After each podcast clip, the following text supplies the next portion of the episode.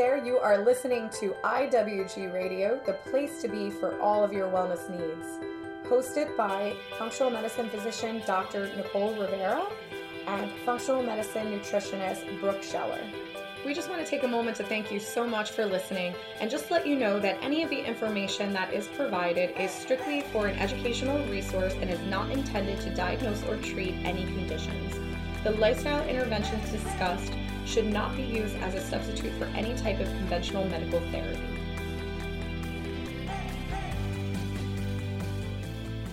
Hey everyone, welcome back to another episode of Integrative Wellness Radio, the place to be for all of your wellness needs. I am Dr. Nicole Rivera and I am here with Brooke Scheller, the functional medicine nutritionist. We work side by side at Integrative Wellness Group in Belmar, New Jersey. And we are going to be talking to you about how different viruses can be associated with autoimmune conditions. Yeah, this is something we were actually inspired to start talking about based off of our last podcast that we did about mono and Lyme disease and kind of how some of those things might be impacting your body. One of the things, though, that is important to mention and is something that we've been looking at a little more closely in our practice is how certain viruses might be impacting certain organ systems. So, we think about in general, you know, we, we did this previous podcast on mononucleosis and Epstein Barr virus, but is it um, impacting a certain organ in the body? Is it maybe contributing to some type of autoimmune condition? And this doesn't just go for Epstein Barr virus, but it goes for all different types of viruses. Um, but I kind of was inspired to bring this up to Dr. Nicole because recently I had a patient that has um, a condition called Hashimoto's, which is an autoimmune thyroiditis. And this is actually really commonly seen. This is probably the most commonly seen autoimmune condition that we see in our practice.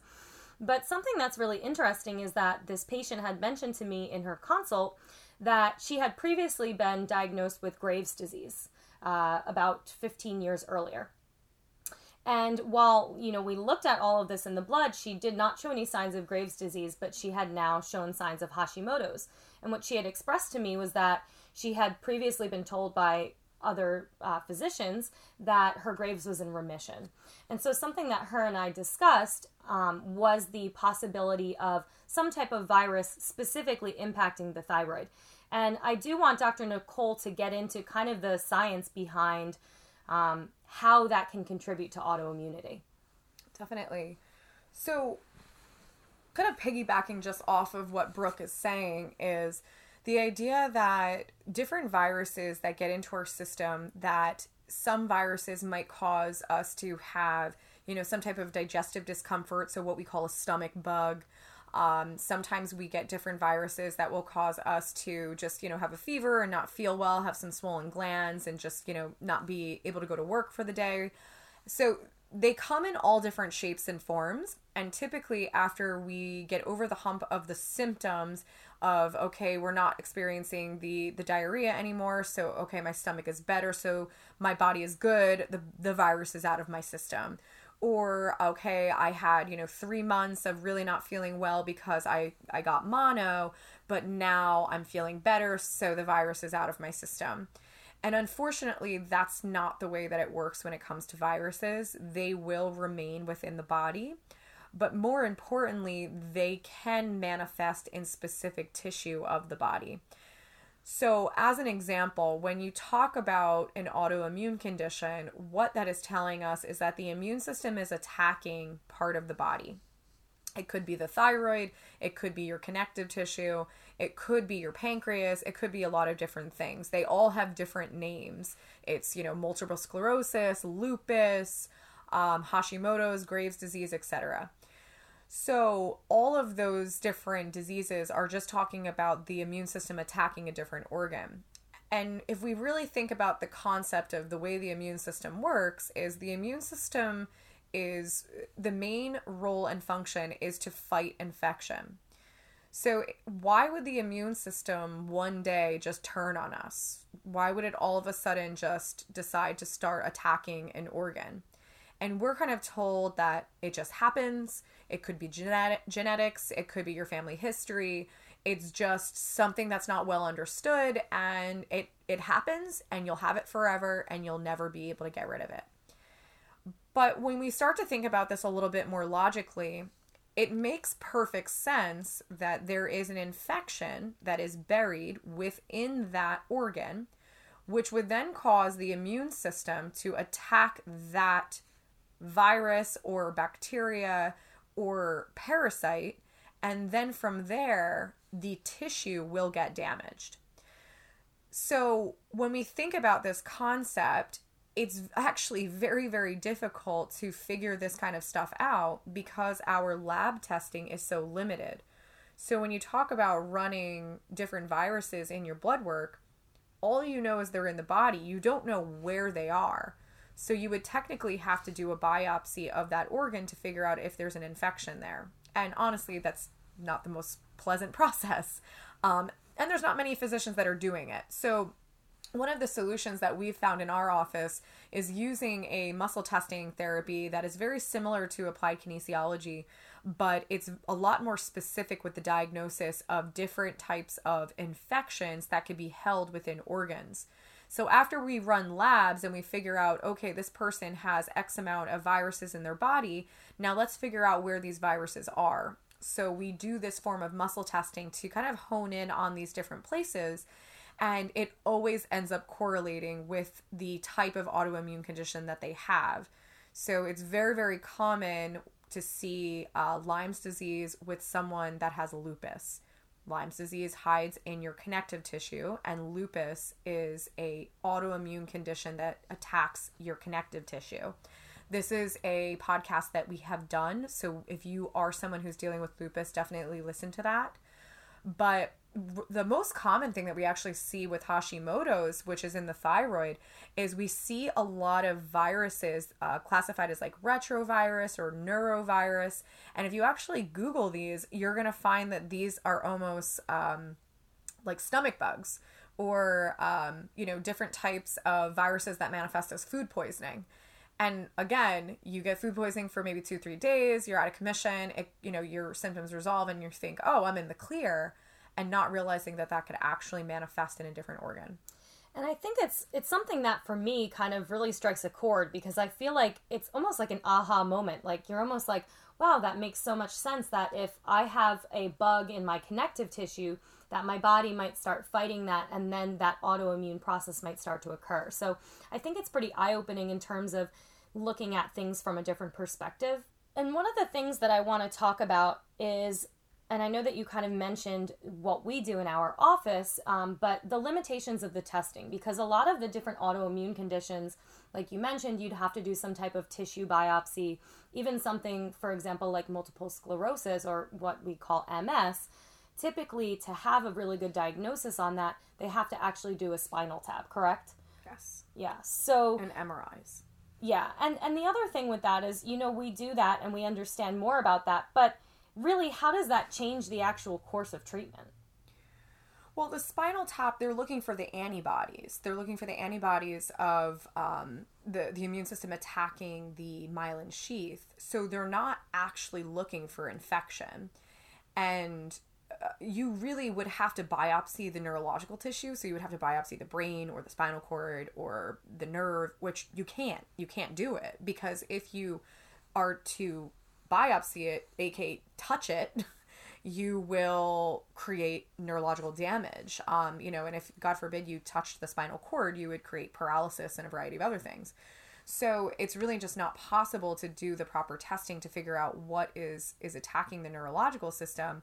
So when you're looking at, you know, how you can really figure out what is the common trigger, you know, you have to definitely test the blood to see what viruses are showing up. So you kind of have a possibility of an idea if those viruses are maybe affecting the neurological system.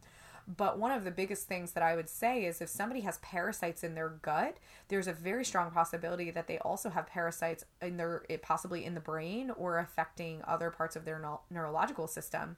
There's actually been a lot of research done on something called Toxoplasma gondii, which is a parasite that is known to affect the the um, neurological tissue, and it's been actually shown to be correlated with bipolar and and uh, schizophrenia. Well, and with limitations of testing, I think one of the big things is for parasites, we typically do a stool analysis, but that doesn't mean that par- if we have parasites in the body, it doesn't always mean that they're living in the gastrointestinal system. Well, because if you do have something called leaky gut, meaning things from your gut are escaping into your blood, then once it's in your blood, it can go anywhere. It can go into your joints, it can go into your connective tissue, it can go into your brain.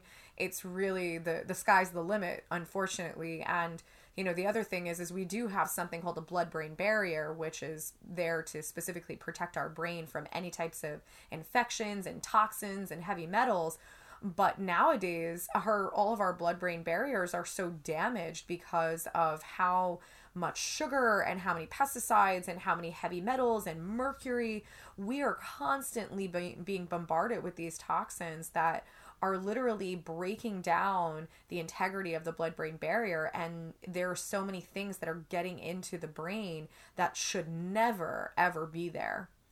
Um, and one of the most common things that we do through our muscle testing technique called autonomic response testing is we also look at something called the Borna virus. And the Borna virus is actually, there is not one lab in the United States that tests for it. And the reason why is because this was a virus that was founded in Germany and it is something that is not necessarily thought to have come to the United States, but unfortunately we do find it quite often. But the Borna virus, it's B O R N A, that is a virus specifically that will affect the neurological system. And you know once you kind of have that information you're able to help people to get these these viruses out of the body and support the immune system in a very very specific way. Well and i think that that's the important thing to to bring up is you know this isn't meant to scare you that now you're thinking that there's something more um, more to it with your autoimmune condition but it gives us so much more power in terms of how to treat it right because we can look and try to help to support your immune system and stop the actual autoimmune process from happening. But if you don't actually take a look and impact if there is some type of bacteria or virus or parasite, if we don't attack that, then we might not be able to get to that root cause of the autoimmune condition. So I think that that's really the take home message there. Um, but you know, talking about what we would do, I want you to give a little bit more insight to our listeners of what we would do in this case. Mm-hmm.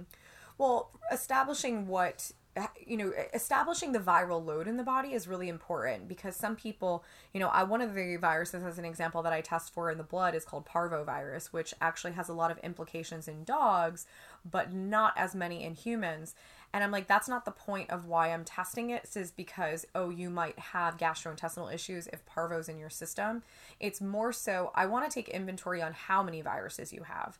Because if you have two viruses, you know, okay, not that big of a deal. We'll give your body some immune support. But if you have five or more viruses, then your immune system is extremely taxed out, and we need to support you very differently um, just because we have to kind of make sure that we're covering all of our bases. So, being able to establish through not only the lab testing, but also using that muscle testing, how many viruses are present, where are they living within the body.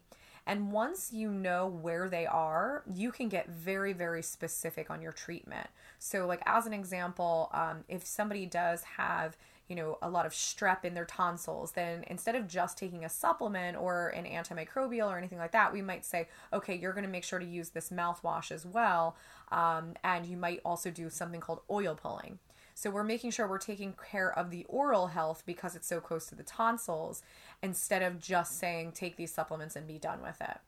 Um, the same story if somebody is having like a ton of parasites in their descending colon um, or something called their sigmoid colon, we might say um, do some enemas because that is actually really close to the rectum, opposed to again just saying take supplements because technically it has to get from the mouth all the way down to the end of the digestive tract. So you can tailor the treatment to be very, very effective. Um, and one of the other things that we do is we do use laser therapy um, and we'll set it.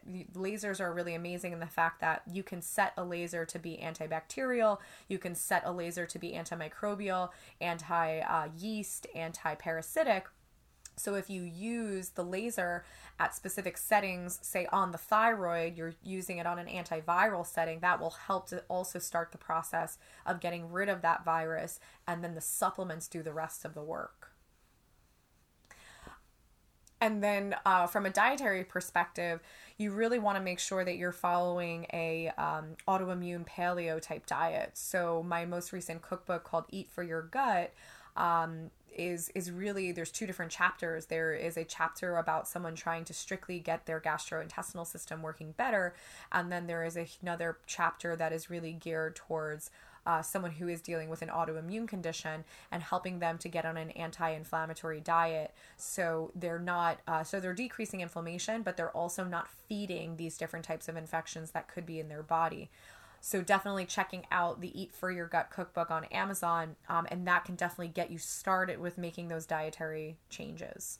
Yeah, and with regard to diet, I think even knowing more about if there are certain viruses or certain organs that are more impacted, you might be able to be more strategic with the things that you're consuming. So, for example, if there's something going on with the liver, you might want to increase your detox pathways and add things like cruciferous vegetables and beets. So, there's definitely a lot of strategy that you can use with your diet once you know a little bit more about what's going on. Definitely. And different herbal teas, you know, some herbal teas, you know, people drink them because they enjoy them, but there are teas that are very, very good with fighting different types of infections. There are teas that are really fantastic for, um, you know, the oral health and, and tonsil health.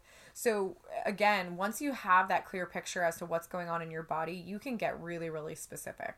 Yeah, so on all of our podcasts, we like to offer a free 15 minute strategy call with myself to get a little bit better of an idea of exactly what you have going on and what we might be able to do in your situation and give you a little bit more guidance on what you can do for your own health.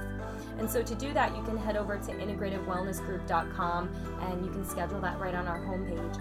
And as always, please feel free to subscribe to us on iTunes and write us a rating and review. Thank you so much.